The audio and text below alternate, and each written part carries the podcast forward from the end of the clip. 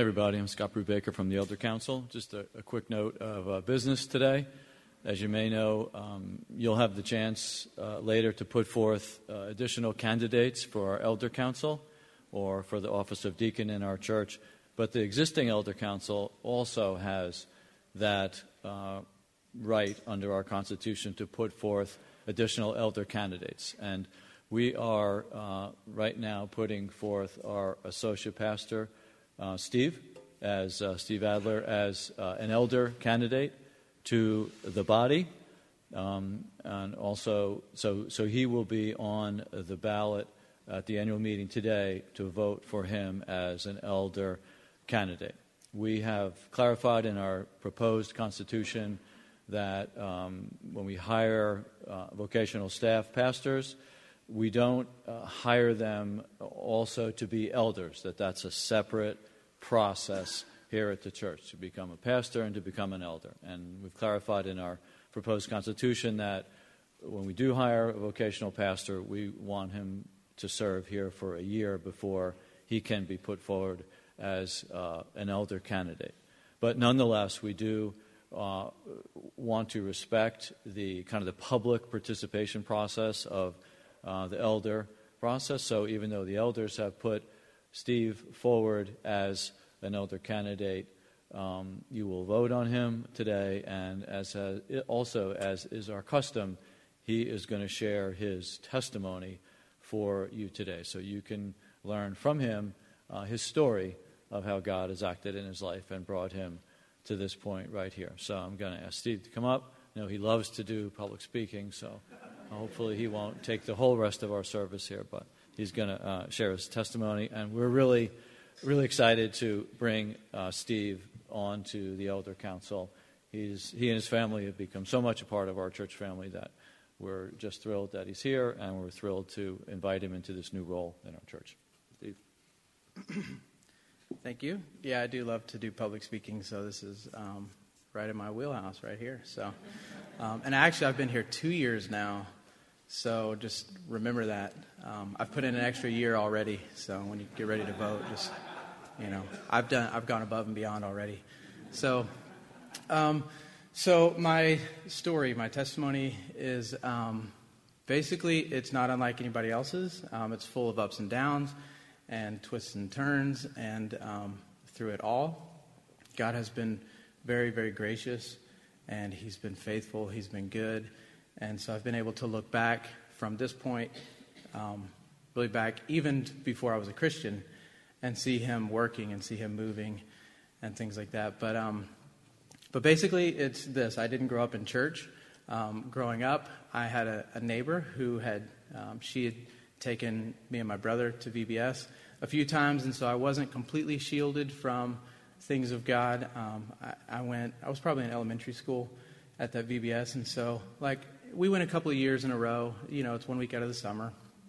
And so I had heard a little bit about Jesus, and, and what I could remember of that, I knew that I needed to be a good person and try to tell the truth and, let, you know, just do good things. And so I, we weren't in church growing up, and so I thought that I was a good enough person.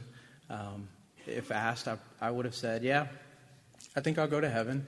Um, i know a lot of kids who are certainly worse than me, and I try to be good, stay out of trouble for the most part. So when I was 15, then um, really was when things changed. I started dating a girl, and um, turned out her dad was a pastor, so I had to go to church. That was part of the deal, and so. Um, so I went, and uh, it wasn't very long before I started really paying attention. Started listening, and one day on the way home from church, I, uh, my mom and my brother had started going with me at that time. So on the way home from church, I told my mom, I need to go talk to Pastor Greg, and I need to find out more. I just want to know more about what he's talking about. So we had Sunday night church that uh, that night. So we, she called him. We got home. We went back early on um, that Sunday night. He said, "Come up and we'll meet before church." So went up and talked to him, and he really just plainly um, shared the gospel um, as plain and simple as it could be. And um, so I believed that, and that was the day, it was March of uh, 1995. And that was the day that I really believed for the first time that I definitely would go to heaven, but not because I had been a good person or because I had been better than most of the other kids I knew. I believed that I would go to heaven because Christ died on a cross and atoned for all my sins, everyone I had ever committed, everyone I ever will commit, and I believed that. And so, um, so then that really changed everything from that point forward. Um, after that, God started to. Uh, I can see now where He was moving pieces. I had no idea that I would go to college. Didn't think that I would. Probably thought I'd end up in the military. Maybe my whole family's military. And so, um, so God moved some pieces around, and I end up, ended up um, almost miraculously in college, where I got a degree in religious education, and felt like God was calling me into the ministry. And um, I knew, I just knew that this is what I wanted to do. I'd had a couple of people who were really influential in my journey to Christ, and um, so there was a part of that where I just wanted to. I felt like I wanted to do that for other people. I felt like that's what God wanted me to do was to be that person somehow in some way for other people to help them or to you know to serve in a way where I can be a part of somebody else's story. And so, um, out of school, got married, and um, so they're all in the back row back there, and, and the little ones are back there too.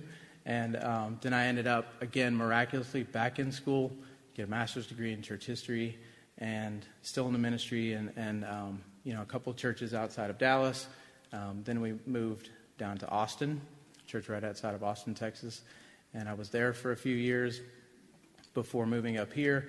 And so, again, just through the whole thing, like looking back over the whole process, it's been really easy to see how um, God has just been really good and really faithful, and good times, bad times.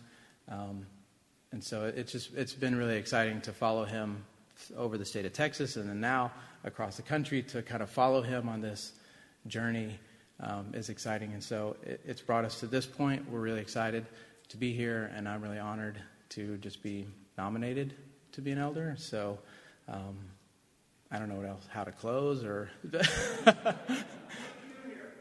what I do here. Uh, I'm the associate pastor, so um, I definitely do not preach. You guys have, you know, again, this is not my thing right here. So um, I teach some classes. Um, most of the stuff is in the office, it's operational or more administration kind of stuff. A lot of our communications, um, some of our processes, and just systems assimilation and um, stuff like that. So it's all really boring stuff. But it's how God has gifted me, and so it's what I do.